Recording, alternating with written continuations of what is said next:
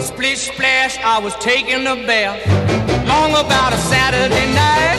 Yeah. 점심 먹고 유쾌한 시사 디저트 한 입. 최영일의 시사 본부. Well, I stepped out the tub and put my feet on the floor. I wrapped the towel. 네, 시사본부 매일 이 시간 청취자분들께 드리는 깜짝 간식 선물이 있습니다. 자, 목요일 오후 오늘도 준비돼 있죠. 편의점 상품권. 자, 코너 들으시면서 문자로 의견 주시는 청취자분들에게 저희가 쏘는 거고요. 짧은 문자 50원, 긴 문자 100원이 드는 샵 9730으로 의견 많이 보내주시기 바랍니다. 자, 경제 이야기 들어보는 경제본부 시간입니다. KBS 보도본부의 서영민 기자 나오셨습니다. 어서 오세요. 안녕하세요. 아우, 저는 경제가 제일 걱정이에요. 경제가 제일 걱정인데 오늘 이발도 산뜻하게 하고 너무 아. 연예인처럼 나오신 거 아닙니까? 감사합니다. 오늘 금리도 막 오르고 했는데 초췌하게 나오셨어야죠. 어젯밤에 술을 먹어서 오늘 얼굴이 좀 부었습니다. 얼굴이 하얘요. 아. 자, 그런데 오늘 이야기는요. 네. 한중 수교 30주년부터 시작한다 그래서 네. 이거 외교에서 다루는 건데 왜지? 왜일까요? 중국이 우리나라의 최대 교육국이고 아. 아, 그리고 어 좀 썰렁한 상황이고 네. 지금 축하라는 얘기도 잘 안 나오죠. 맞아요. 30주년인데 뭐 조용히 지나가는 느낌도 있고. 음. 근데 이게 경제 얘기가 결국 중국 얘기고 미국 얘기고 우리 주변 얘기여서 가지고 맞습니다. 온 건데 꼭 한중 관계 국한하지 않고 좀 넓게 경제를 둘러싼 환경을 볼 수 있는 계기가 아닌가. 음. 어찌 보면 약간 뚱그름을 잡지만 음. 어찌 보면 들어볼 만한 얘기이지 않을까 해서 아니 가져왔습니다. 지금 말씀 들으니까 저는 확 그냥 이해가 됩니다. 네네. 왜냐하면 우리가 뭐 수출로 성장해온 나라잖아요. 맞습니다. 근데 그 최대 교육국이 미국이었고 네. 중국으로 역전됐고 맞습니다. 미국도 중요하고 중국도 중요하고 네. 그 외의 나라들도 중요한데 지금 말씀하신 거 보니까 우리가 외교하면 통상 또 통상 외교 네. 이렇게 얘기를 해왔으니 아, 경제와 외교가 다른 게 아니다. 자 시작은 어디서 출발하실 거예요? 뭐 한중 수교 1992년으로 가시죠. 어, 가시죠. 네, 북방 외교였습니다. 네. 노태우 대통령의 가장 큰 업적 하면 이 북방 외교를 맞아요, 꼽습니다. 맞아요. 그동안 수교가 없던 나라들과 수교를 체결하고 음. 경제적인 교류 협력을 촉진한 것으로 평가받는데 네. 근데 이 수교가 좀 늦었습니다. 어, 그 어디에 비해서 일본이나 미국에 비해서 어. 사실은 이 중국과의 수교는 아 1972년 야 네, 으로 거슬러 때잖아요. 올라가야 합니다. 핑퐁 네, 외교 맞습니다. 그 71년에 키신저 미국 국무장관이 국무장관 그러니까 미국 정치의 거두 타이탄 아, 자이언트라고 표현을 하더라고요. 야, 저- 그때 저 아직 살아 계십니다. 주계 장막에 예. 99만 현재는 아흔아홉. 네, 어, 살아 내년에 있습니다. 키신저 100주년 뭐 나오겠네요. 그렇습니다. 네. 근데 지금도 책을 내고 있습니다. 새 책을. 대단해요. 네, 이번에 리더십이라는 책을 네. 냈는데 곧 우리나라도 번역이 될 것 같은데. 네. 근데 이분이 그 중국에 가서 주계장막 네, 여러 젖힙니다. 그렇죠. 그 그때 가는 것도 상당히 참 화제가 됐던 것이 맞아요. 조용히 아시아 순방 중에 파키스탄 대통령 전용기를 타고 조용히 베이징에 가서 네. 저우원 라이를 만나서 스무 시간 동안 얘기를 대화를 나누고 자 이제 우리 뭐 다시 좀 잘 해 봅시다. 저원 라이 이렇게 저희 때는 네. 그냥 주은데 이렇게 날. 유명했는데. 네, 맞습니다.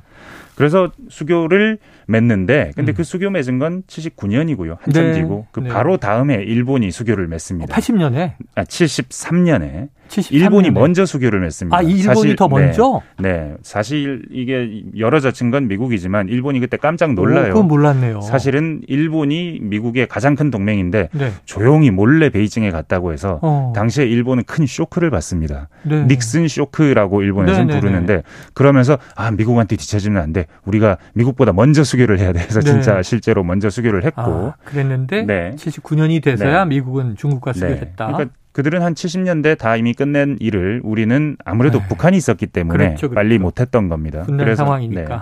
그래서 우리는 90년대 수교를 했고 결국 음. 이 얘기가 이 동북아시아의 동아시아의 어떤 평화의 질서를 가져온 거죠. 네. 싸우지 말자. 우리 군비 경쟁도 하지 말고 싸우지 말자. 그럼 뭘 할 거냐? 우리 경제 발전하자라고 된 거죠. 네. 사실 최근에 중국을 다룬 책으로 좀 유명세를 탔던 책 중에 하나가 짱깨주의의 탄생 이라는 어. 아, 김희교 씨 예, 교수가 야, 쓴 책인데 네네네. 당시 이 키신저. 네, 키신저 협약을 이렇게 평가합니다. 그 닉슨이 이렇게 말했다는 거죠. 이 작은 지구 위에 10억 명이나 되는 잠재적으로 유용한 사람들이 분노의 고립 상태에서 살아갈 공간은 없다. 나와라. 지구 시장으로 나와라 해서 중국이 오. 나왔고 그래서 중국의 부상 혹은 그 경제적 발전을 미국이 도왔고 대신 음. 중국은 미국을 인정했죠. 어, 니네가 글로벌 음. 짱 오케이 음, 그렇게 서로 인정해주고 또 미국도 중국의 시장에 네. 진입할 권한을 얻음으로써 서로 윈윈하는 게임이었다라고 평가가 됩니다. 이게 동아시아에 자리 잡은 질서입니다. 그때는 20세기고요. 미소 냉전이 아주 삼엄할 때입니다. 근데 네. 중국을 미국이 친구로 끌어들였다. 자, 미국뿐 아니고 세 나라 모두 우리나라 포함해서요. 네. 미일 그리고 우리나라 중국과의 관계 정상화는 일단 경제적으로는 득이 된 거죠. 네, 우리 92년에 수교했다고 말했는데 93년부터 올해까지, 아, 작년까지 네. 단한 해도 그러지 않고 우리는 계속해서 무역 흑자를 거뒀습니다. 중국에 대해서. 중국은 우리의 큰 고객입니다. 음. 29년간 계속 흑자를 그러니까 중국하고 장사해서 우리는 지금까지 이익만 본 겁니다. 손해 네. 보지 않았습니다.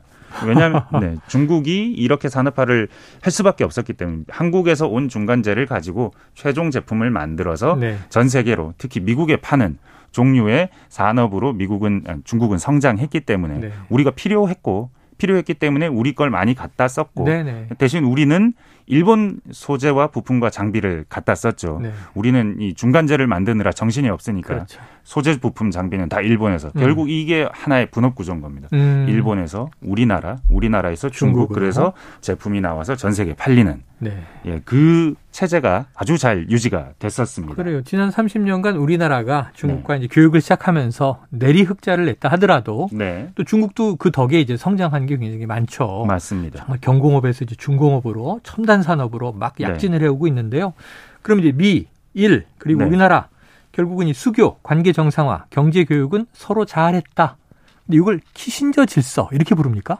그 이게 많은 사람들이 이, 이 동아시아 질서가 이렇게 안정적인 체제가 네. 어떻게 도입이 됐느냐. 뭐 저기 2차 대전 이전으로까지 거슬러 가는 사람들도 있지만 짧게 본다면 지난 40년이 동아시아가 굉장히 안정적이었고 싸우는 일이 없었고 그래서 경제에 몰입만 하면 되는 어떤 그런 아주 좋은 상황에 있었기 어. 때문에 일본, 한국, 중국이 줄줄이 다 경제 성장을 굉장히 네, 잘했다는 네. 건데 요 바탕이 되었던 질서 요거를 키신저 음, 오더, 키신저 질서라고 부릅니다. 키신저가 열었다는 거죠. 음. 근데 그게 지금 무너지고 있다는 걸 우리가 다 알고 있고 아니 이게 무너지는 게 눈에 보이잖아요. 지금 21세기 그렇죠. 들어와서 90년에 이미 소련, 소비에트 연방은 해체가 됐으니까 네. 소련은 없어졌고 러시아의 위상은 좀 쪼그라들었는데 맞습니다. 지금 중국이 약진하면서 지금 미중 구도잖아요. G2. 맞습니다. 그래서 우리가 한중 수교 30년을 별로 기념하지도 못하고 있는 상황입니다. 우리 산업 구조가 이것 때문에 또 막 변하는 거예요? 재편되는 거예요? 중국 산업 구조가 이미 바뀌었기 때문입니다. 어. 중국이 예전에는 우리한테서 사 와서 그걸 최종적으로 조립을 했는데 예. 이제 중국이 기술이 발전했어요. 어, 그럴 필요가 없어졌습니다. 자체적으로 조달하고 완제품 생산하는 나라가 됐습니다. 경쟁국이 된 네, 거죠. 우리가 오히려 수입을 하죠. 배터리 부품, 자동차 음, 부품, 그러네요. 2차 전지, 석유화학, 섬유 다 수입합니다. 이제 주요 수출품이라고 하면 우리가 확실히 흑자다라고 할 수 있는 건 메모리 반도체 정도밖에 없는 상황이고 미국 중국의 수출 비중도 급감했고 더 충격적인 건 완성품입니다. 사실 음. 삼성 스마트폰이 한때 중국 시장에 한 10몇 퍼센트, 20% 가까이 이렇게 점유율을 가져갔었는데 네, 네. 지금 1%가 안 됩니다. 아이고야. 0%입니다. 이제 중국에서 삼성 스마트폰은 팔리지 않습니다. 음, 현대차 역시 중국에서 굉장히 차를 많이 찍어냈었는데 그랬죠. 지금 이제 중국 공장도 없습니다. 너무 어. 안 팔려서 공장도 다 팔아버렸고 텅 비어 있습니다. 심각하네요. 네, 야, 그런 상황이 됐어요. 결국은 미중 갈등 관계가 길어지면서 네, 또 이제 그 이전에 네, 중국의 이제 산업 구조가 네, 막 이제 첨단화되면서 네. 우리 산업 구조도 이제 변화 할 수밖에 없는 상황이다. 네. 사실 이게 지금 가장 걱정되는 수치가 그 적자입니다. 아직은 우리가 적자는 아닌데 네. 월간 무역 수지로 월간 보면 월간. 네. 지난 5월, 6월 연이어 적자였고요. 어. 계속해서 적자입니다. 그 뒤로도. 5월 달에 11억 달러, 6월 달에 12억 달러. 이게 사실은 경상수지가 되면 어. 사실 그 외에 서비스가 오간 거랄지 아니면은 장기 계약 같은 네네네. 것들이 반영되면 여전히 흑자기는 할 텐데 네.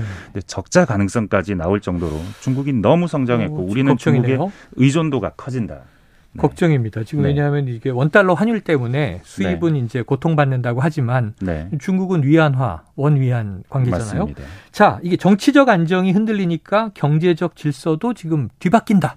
앞으로 어떻게 좀 우리가 예상하고 가야 돼요? 미국이 중국이 쓰던 산업 정책을 미국이 씁니다. 지금 네. 개입해서 산업에 개입해서 배터리 개입. 보조금은 아. 받으려면 우리나라 미국에서 만들어라. 아이고. 자동차도 뭐 다 그런 식으로 지금 반도체도 우리나라에서 만들어라. 네. supply chain 이제 중국하고는 선 긋는다. 음. 이거 완전 냉전 때로 돌아가는 산업 정책이 나오는 그렇죠, 거거든요. 그렇죠. 가치 동맹 네. 얘기까지 나왔잖아요. 이 상황이 되면 우리는 사실 세계가 평평해야 이긴 나라입니다. 우리는 수출을 잘해야 되니까 수출한 음. 나라는 다른 조건은 다 그냥 조용했으면 좋겠는데 그런 시절이 돌아오지 않는다. 키신저 질서라고 불렀던 바로 그 질서가 무너지고 있고 네. 그래서 중국과 미국이 안 좋고 우리의 수출 환경은 점점 안 좋아지고 어. 미국, 중국 둘 다 자기 나라에서 생산하고 싶어 하는 상황 점점 힘들어진다. 하, 내년에 네. 키신저 장관 탄생 100주년인데 그럼 리더십이라는 책이 나오는데 끝에 네. 내가 만든 질서는 무너졌어. 이렇게 자인할까요? 지금은 이렇게 얘기합니다. 대결은 피할 수 없지만 음. 최소한의 합의는 협의는 아, 해야 한다. 해야 한다. 지금처럼 가면 안 된다. 이런 정도 얘기합니다. 네. 지금 기조는 안 된다. 알겠습니다. 자, 오늘 경제본부 아주 유익한 얘기 한중 수교 30년과 세계 경제 재편 얘기를 들었습니다. 오늘 말씀 고맙습니다. 감사합니다. KBS 보도본부의 서영민 기자였습니다. 자, 오늘 이 간식 당첨자 발표는요, 시간 관계상 시사본부 홈페이지를 통해서 확인해 주시길 바랍니다.